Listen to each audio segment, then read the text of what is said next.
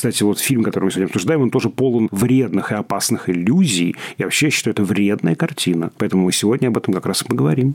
Но голос у меня будет сладким сегодня. Когда я буду ругать, я буду не кричать. Сладким, все а сладко, да. И рисочно громить.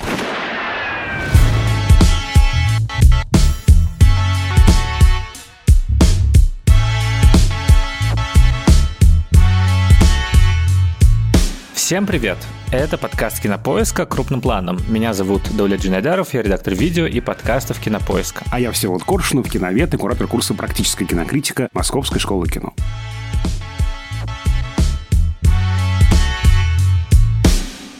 Сегодня мы обсуждаем фильм «Вонка» с Тимоти Шаломе в главной роли. Это предыстория культового героя из книги Рольда Даля «Чарли. Шоколадная фабрика». Все мы, наверное, помним экранизацию Тима Бертона с Джонни Деппом в роли Вилли Вонки, но новая версия скорее ориентируется на адаптацию 71 года с Джином Уайлдером. То есть у Шаломе такой же фиолетовый пиджак, цилиндр, Хью Грант срисован с оранжево-зеленых умпа-лумп, а не бертоновских. Ну и в саундтреке использованы культовые мелодии, в частности, песня Pure Imagination, которую я, если честно, не могу выбросить из головы последние полтора дня и как-то так и напеваю. Come with me and you'll be in a world of pure imagination.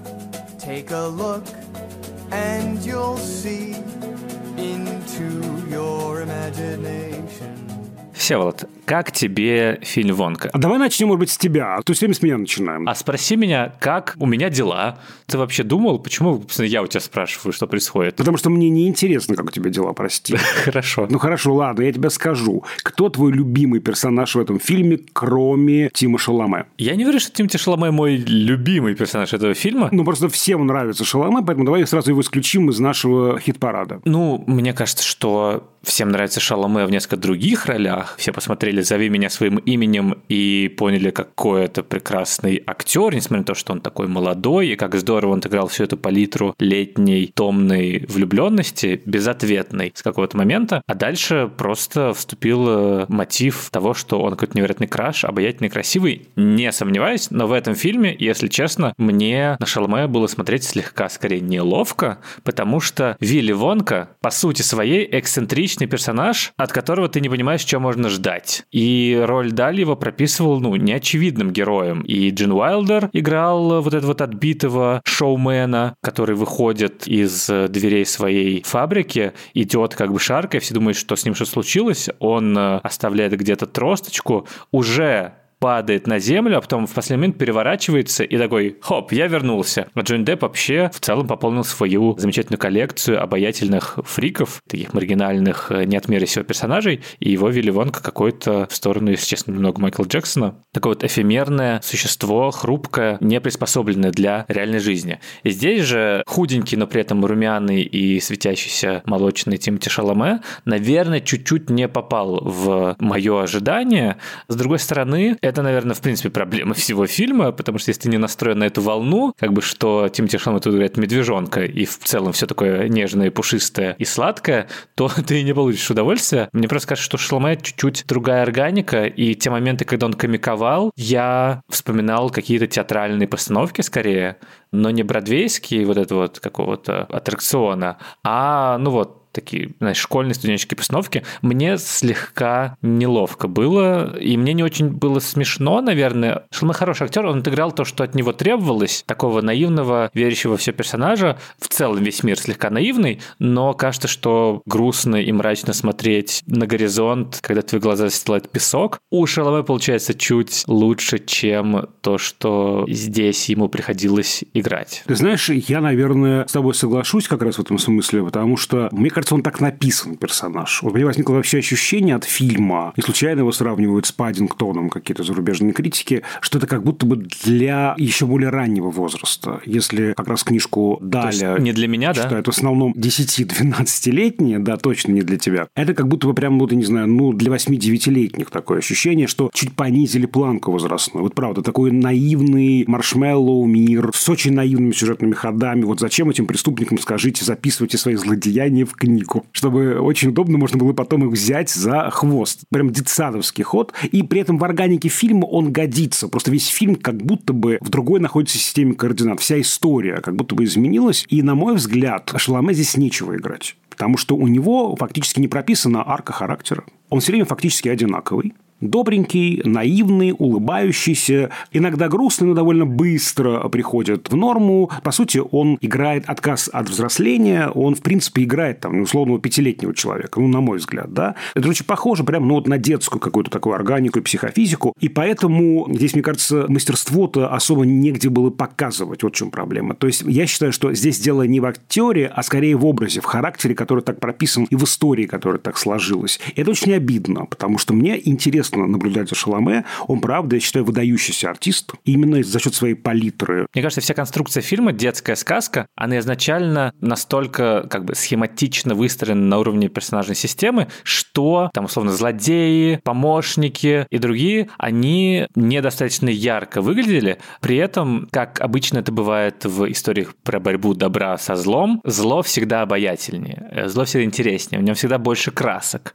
Поэтому я бы, наверное, назвал персонажа персонажа полицейского, который играет Киган Майкл Ки, американский комедийный актер, поскольку комедийная часть в его исполнении не вызывала у меня вопросов никаких, и мне было смешно. Ну, то есть это та эмоция, которую я смог новую вынести из этого фильма, что время от времени там действительно были классные шутки, и здорово вплетен какой-то физический юмор и какая-то игра слов, поэтому вот, наверное, этот персонаж, плюс гэг с тем, что он э, каждый эпизод после того, дали взятку, становится все толще и толще, и в конце уже не может вылезти из автомобиля. Он немного детский, и, если честно, честно, я так немного удивился, что в Голливуде 2023 года, ну, как бы есть такие сцены. Фэтшейминг, фэтшейминг обнаружен. Но кажется, какая-то часть меня все-таки осталась на уровне пятилетнего ребенка. Это для тебя, Сел, это не новость, но просто сообщаю всем слушателям, что как бы веры в чудеса уже нет, смех неполиткорректный над какими-то простыми гэгами все еще да. Доля себе льстит, на самом деле у него мышление ребенка трех с половиной лет. До пяти он еще не дорос.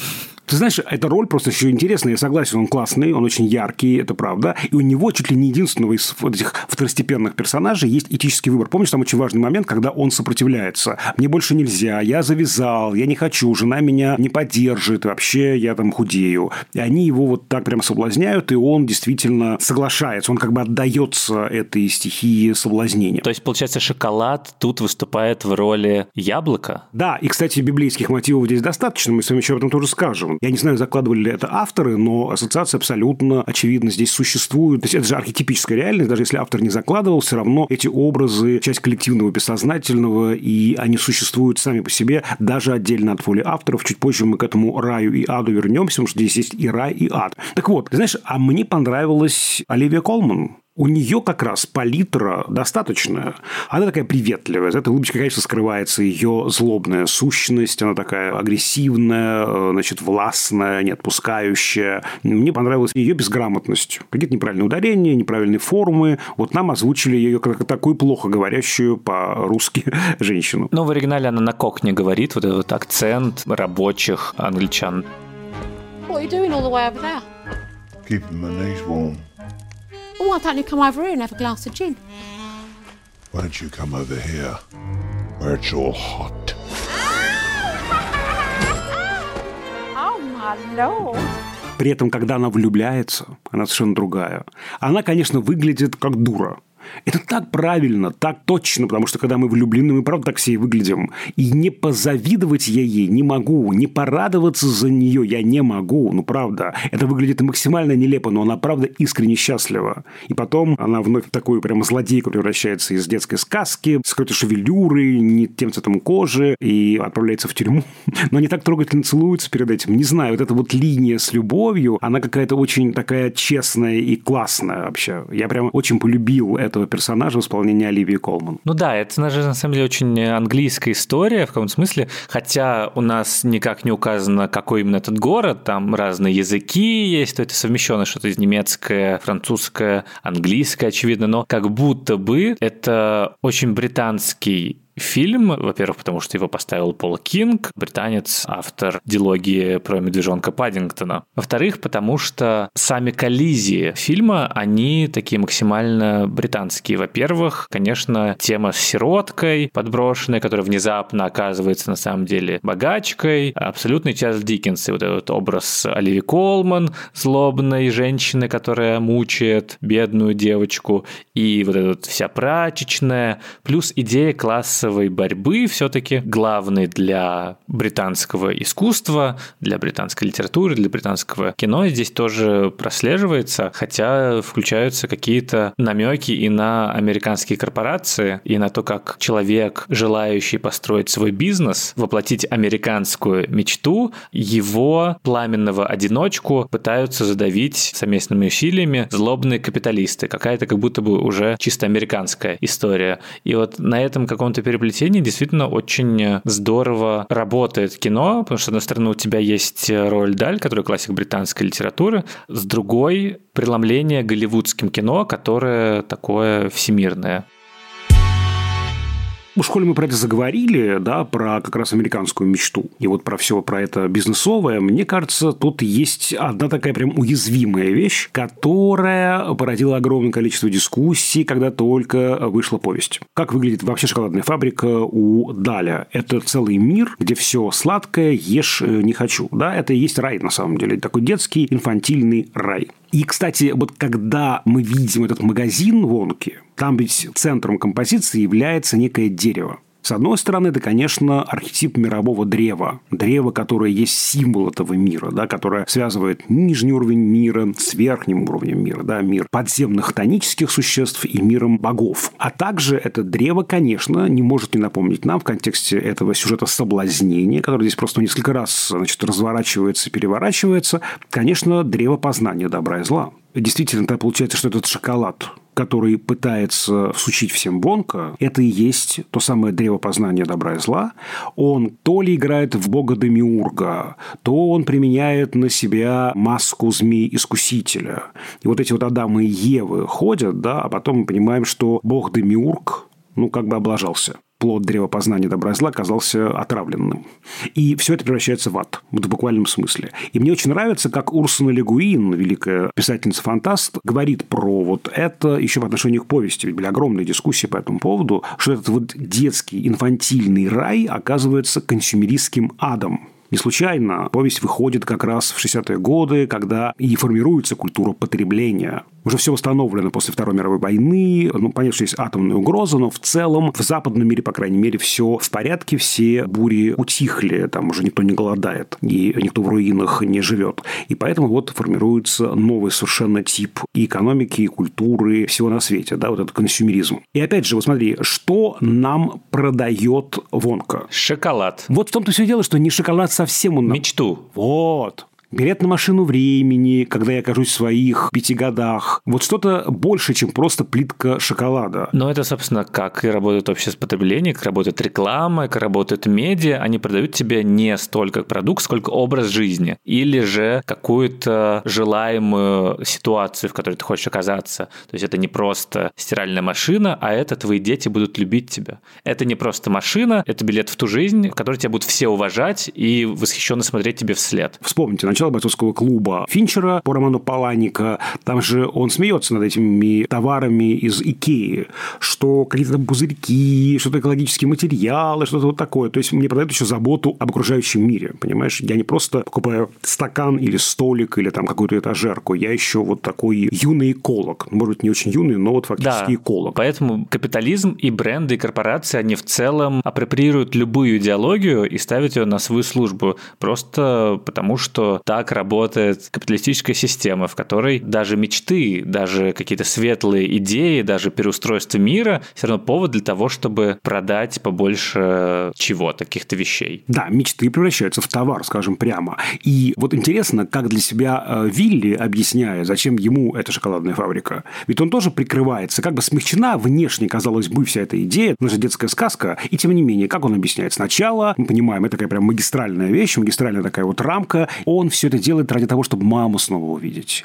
чтобы снова услышать ее голос. Это же понятно. Он немножко по-детски наивно верит в то, что мама буквально придет к нему и скажет какие-то слова. С другой стороны, мы спасаем девочку-сироту от, значит, ужасной Оливии Колман и всех остальных, как Моисей, он выводит их из рабства фактически. Но при этом он ведь не останавливается. Он открывает шоколадную фабрику, он выполнил все свои задачи, мама к нему пришла, девочку мы спасли. Но помните, там эта вот фразочка, да, на обертке шоколадки или там какое-то послание внутри этой обертки, что дело не в шоколаде, а в людях, которых ты делаешь счастливыми. И с которыми ты ешь этот шоколад. Да, да, да, да, да. То есть получается, что это обман. То есть понятно, что шоколадная фабрика. Но вот в мире, опять же, таком не сказочном, а обыденном, да, вот таком стоящем твердо на ногах, что называется. Это понятно, что бизнес-стратегия, бизнес требует расширения, слияния, поглощения, зачистки конкурентов конкурентного поля, простите, да, понятно, что есть разный способ ведения бизнеса, но так-то красиво упаковано и для потребителей, и для бизнесмена. Ты же воплощаешь мамину мечту, ты делаешь людей счастливыми. Короче говоря, я прям в ярости от этого. Я понимаю, что это такое прямо оправдание консюмеризма, упаковка вот этих капиталистических ценностей. Внешне мы изменим этот мир, на самом деле ничего не меняется. Под внешнереволюционной стратегией вот такое просто оправдание основ капитализма.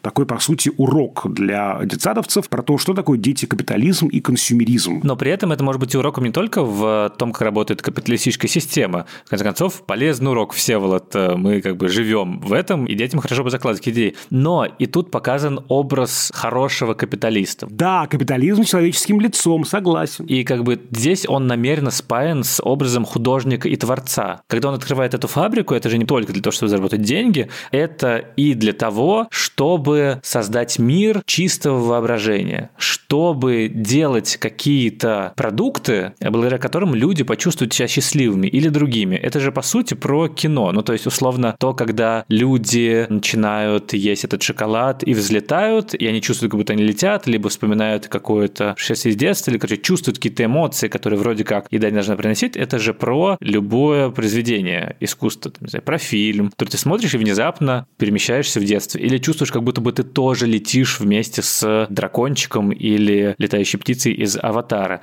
Это же про то, как существовать в нашем мире творцу, когда у тебя есть идеи, когда у тебя есть внутренние ценности, и что их нужно сохранять. Не то, что нужно прикрываться ими и на самом деле зарабатывать. Тут это мы с тобой понимаем, что в итоге Вонка станет миллиардером.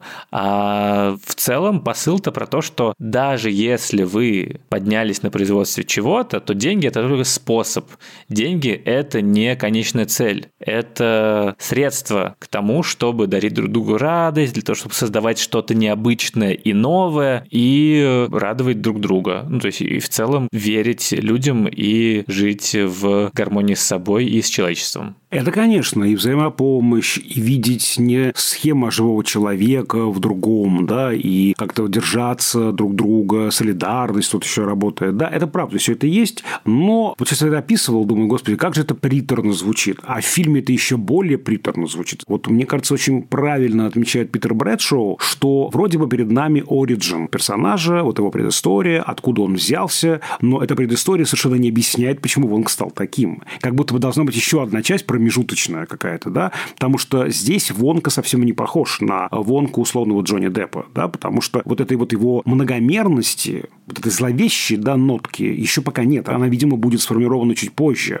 И так странно, казалось бы, нужно уже давать намеки, коль это предыстория, так покажите нам, как он таким стал, да, как он дошел до жизни такой. А здесь нет, очень статичный образ Вонки. И это, конечно, тоже вот для меня большой минус картины. Ну, да, тут нету именно психологического развития, есть как бы внешняя сюжетная увлекательность, в которой у тебя главный вопрос в финале, смогут они выбраться или нет, смогут победить или нет, и условно МакГаффин, а что же оставила мама, как он с ней встретится, то есть вот такой вот, он решает свои психологические проблемы в прошлом и помогает окружающим. А сам же он, ну правда, как персонаж в целом не меняется. Да, и когда ты говоришь про Джонни Деппа, то логично все-таки, что этот фильм предыстория не Бертоновского, а как бы скорее Вонки, то есть в одной вселенной, хотя на это нет особенно указаний, и это уже Бертон сам добавил вот эту вот психологическую травму, терапевтичность, конфликт между тем, что ты шоколадье и тем, что у тебя должны быть хорошие зубы. У Рольда Даля в целом самого и в оригинальном фильме Мэла Стюарта. Вилли Вонка, ну, он эксцентричный, и он относительно как бы жестокий,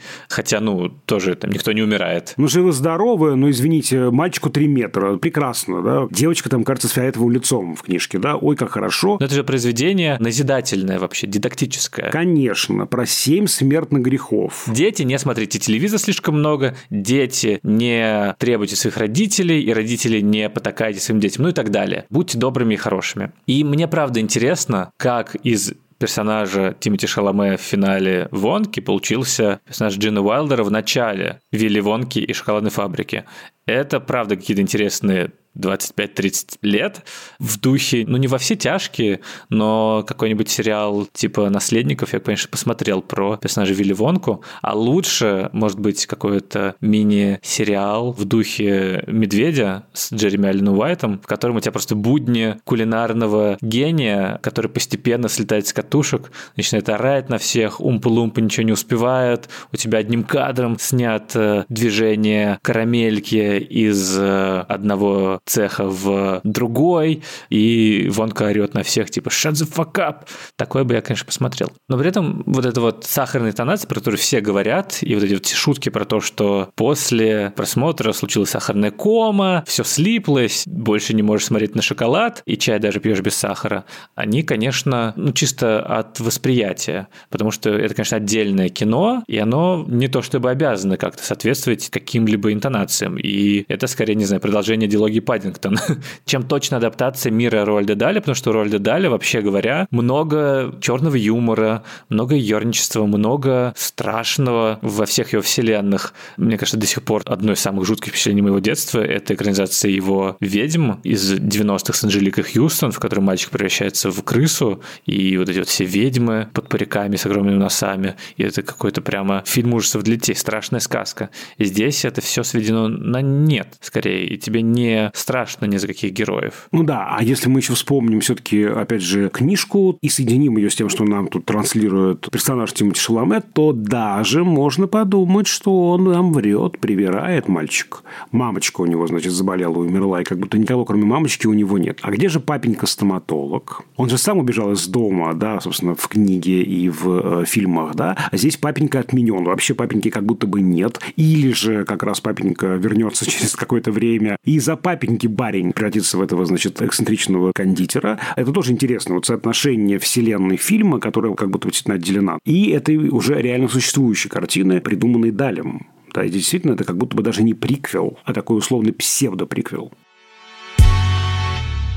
Знаешь, что меня еще смутило немного, если сравнивать с другими адаптациями? Собственно, сладости, то, как выглядит мир магазина Вонки и все вот эти вот шоколадные, леденцовые, сахарно-ватные чудеса. Ну-ка, почему? Интересно, давай расскажи. Я посмотрел просто к этому подкасту вот адаптацию 70-х, в которой все аналоговое было, и это похоже немного на бродвейский спектакль такой, с э, интересными декорациями, и отрывки из Бертоновского фильма, в котором тоже все натуральное, то есть там прям все эти водопады шоколада, они прям из шоколада были сделаны, и все декорации были реальными, то есть ты мог потрогать и съесть. Вот в интересных фактах э, на Кинопоиске, например, написано, сколько тонн, килограмм было использовано каких продуктов. Здесь же, очевидно, из-за бюджетных, наверное, соображений или же соображений гигиены, очень многие из э, чудес, они все-таки компьютерные. И это немного подрывает мою веру в этот мир. То есть в целом классно сделано пространство этого торгового центра, например, или внутренний интерьер прачечной.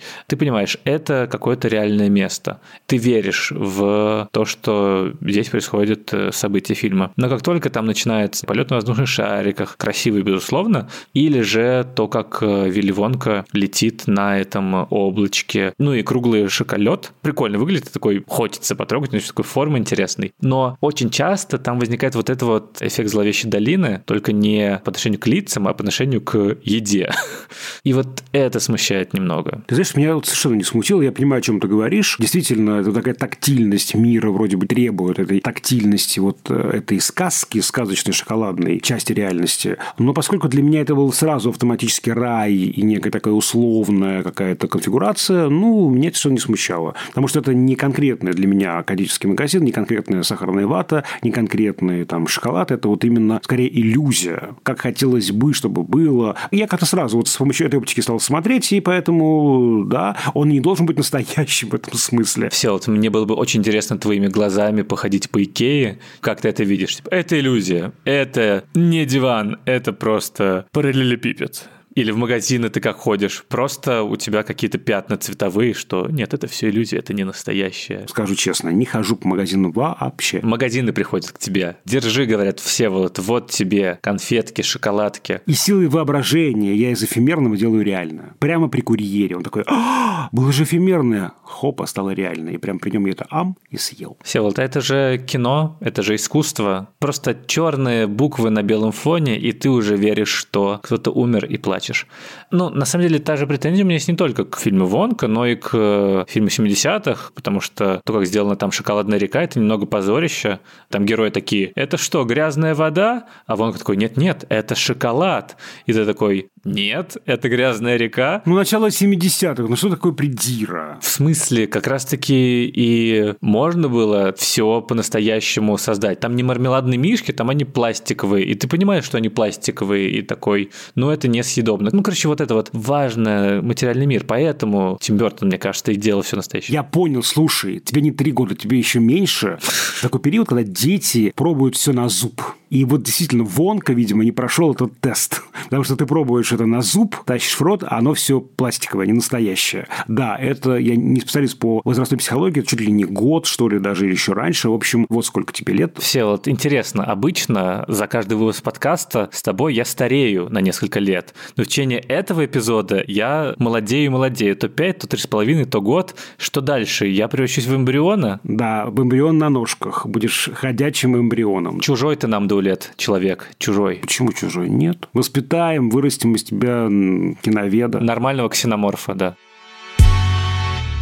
Для меня самое живое место в этом фильме – это завершение кульминационной сцены, вот когда все, наконец, счастье привалило, он ждет эту маму, по сторонам смотрит, место около него пустое, там все вокруг обнимаются, кормят друг друга шоколадом, а он один. И как-то вот прям действительно защемило сердце. Да, у меня тоже. Там музыка еще это начинается, ты думаешь, вот черти. В этом смысле, в эмоциональном, да, каком-то психологическом, мы приходим, конечно, к принятию утраты. Ядро фильма, оно про что-то очень живое. Мама – это, конечно, тоже иллюзия, тоже химера. Проходит человек, и мама исчезает, и непонятно, была ли мама на самом деле в этом сказочном мире, или это воображение Вилли ее здесь создало на эти несколько секунд. Но он в эту секунду раздавает этот шоколад, память о матери, которую он хранил просто как зеницу ока. Он принимает то, что, ну, вот реально реальность такова. Это очень, кстати, сильная сцена. И мне она напомнила, вот прямо сейчас, когда я это говорю, финал фильма «Летят журавли», когда Вероника букетик этот да, дает цветочки всем. Борис не приедет. Бориса больше нет. Борис не вернется никогда. В этом вот есть какой-то сильный ход, какое-то визуальное, экранное воплощение принятия утраты, осознание того, что вот все, это так, теперь тебе с этим жить. И ты этому не сопротивляешься, он, очевидно, этому сопротивлялся все это время. И вот там ему сколько лет, 20, да, наверное, там что-то там 18, может быть, да, и вот он, наконец, 18 лет принял это. Это правда. Две сцены с Салли Хокинс, они сразу тебя в какую-то другую плоскость, если честно, выводят, потому что здесь начинается называется нормальная драма. Ну, кино настоящее, в котором есть конфликт. Не наносной, а то, что тебя действительно цепляет чему ты можешь сопереживать. Особенно, если ты сам пережил что-то подобное, у тебя сами были какие-то проблемы с принятием, и ты видишь это на экране и понимаешь, нет, все в порядке, можно отпускать. Плюс здесь как раз-таки органика Тимати Шаломе работает на полную катушку, он отлично умеет играть вот эту вот грусть от э, чего-то несостоявшегося. Ну, вообще, конечно, вот если бы не эта сцена, да, вот вообще не эта линия, скажем так, то все бы уже давно сидели в курятнике. Всех на месяц курятник бы запер, как героиня Оливии Колман. Слушай, это же не курятник. Это же голубятня, нет? В нашем дубляже был курятник. О, кстати, про дубляж. Я тут, видите, придираюсь к титрам. И тут я сейчас буду придираться к не ударениям даже, а к звуковому облику слова в дубляже. Там несколько раз прекрасный человек, который поет за Тимати Шаломе. Это не его проблема, это проблема недостаточной редактуры текста. Он поет поблекли, блеклый, хотя правильно, блеклый, поблекли и так далее. Я был возмущен просто до глубины души. Я же хотел рассказать про одно новшество, которое с недавних пор появилось на Кинопоиск. Дело в том, что в наш онлайн-кинотеатр добавились тифлокомментарии к более чем 60 фильмам и сериалам. То есть это и собственные проекты кинопоиска вроде «Цикад кибердеревни», и «Золотая коллекция Мосфильма», и разные детские сказки, и мультфильмы. И в дальнейшем все оригинальные проекты кинопоиска будут выходить с тифло-комментариями. И мне кажется, это очень важное и полезное обновление для того, чтобы искусство и сервисы становились доступны для как можно большего количества людей в том числе незрячих. И подобные инициативы действительно нужны, чтобы прекрасное кино было доступно как можно большему количеству людей. Собственно, как это реализовано, в Кинопоиске есть разные аудиодорожки, и к части из них добавлена еще одна дорожка, которая называется «Русский аудиодескрипция», и это вот тифлокомментарии, которые могут пользоваться люди с особенностями зрения, чтобы лучше понимать, что происходит в кадре. То есть актер озвучивает то, что происходит на экране, пока герои молчат. Вот если вы, конечно, смотрели, не знаю, Netflix, то там иногда бывает вот, вот субтитры вроде «Свиньи хрюкают» или напряженная электронная музыка. Да, это для слабослышащих людей, а здесь, наоборот, для слабовидящих. Поддерживаю эту инициативу, это, правда, очень важно, конечно. Ну и, конечно, количество фильмов и с такими тифлокомментариями, и в том числе с субтитрами для слабослышащих людей будет увеличиваться, и вообще очень приветствуем эту инициативу, и классно, что такое есть. Так что теперь и вы тоже знаете. Ты можешь как-нибудь художественно пожевать на микрофон? То есть, чтобы так... Ну, сейчас мне тогда принесут конфетку, и я это сделаю. Я уже сожрал все, что у меня было на столе за время выпуска. Мне нужна новая конфетка. Или нужно прямо прощаться, жуя. Я могу и прощаться, жуя, говоря... Нет, Всеволод, давай попрощаемся с уважением к слушателям. Согласен. Мы же, в конце концов, культурный подкаст, Всеволод. Конечно, да. На этом все. С вами сегодня были сладкоголосый Доля Джинайдаров, чьей любимой сладостью можно назвать Kinder Delice от э, Nestle. И шуршащие фантиками жующие конфеты Всеволод Коршунов, который любит все сладости без исключения. Друзья, вы можете нас слушать, поедая сладости и не поедая сладости, если вы едите селедку или соленые огурцы, или горчицу, в общем, с любой пищей или без нее вы можете нас слушать на всех подкаст-платформах страны от Яндекс Музыки до Apple Podcasts. Напомню, что в Яндекс Музыке можно ставить сердечки, так вы подпишетесь на наш подкаст, если еще этого не сделали, а в Apple Podcasts можно ставить звездочки и писать короткие комментарии. Ну, а для подробных комментариев у нас заведен почтовый ящик подкаст собака кинопоиск.ру. Пожалуйста, пишите туда ваши отзывы, какие-то, может быть, замечания, несогласия с чем-то и пожелания по темам будущих выпусков. И подписывайтесь на телеграм-канал общим планом. Там мы выкладываем ссылки на новые эпизоды, разные доп. материалы, опросы, картинки и общаемся со слушателями. Над этим эпизодом работали звукорежиссер Лера Кусто и продюсер Бетси Сакова. До скорого. Сладкой вам жизни, друзья мои.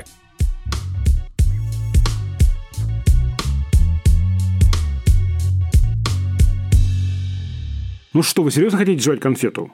Я готов. Все, конечно, ты готов. В смысле, что это такое? Типа, что это я не просто так, это мне по работе сказали. Да, так вот именно, понимаешь, это для диетолога у меня значит, оправдание. Заставил это злая продюсер Бетси Исакова. У нас сегодня в студии появились нового сорта конфеты. Я уже провел официальную дегустацию, даже поставил им 8 из 10. Не идеальный, конечно, не зефир из моего детства, но вкусно. А ты чем-нибудь будешь хрустеть? Нет, у меня, как назло, нет ничего. Мы с тобой как Чарли и Вилли Вонка. Вот ты Чарли, ты лишь фантазиями питаешься, да? Раз в год шоколадочку ешь. А я Вилли Вонка, который весь в шоколаде и никому его не даю.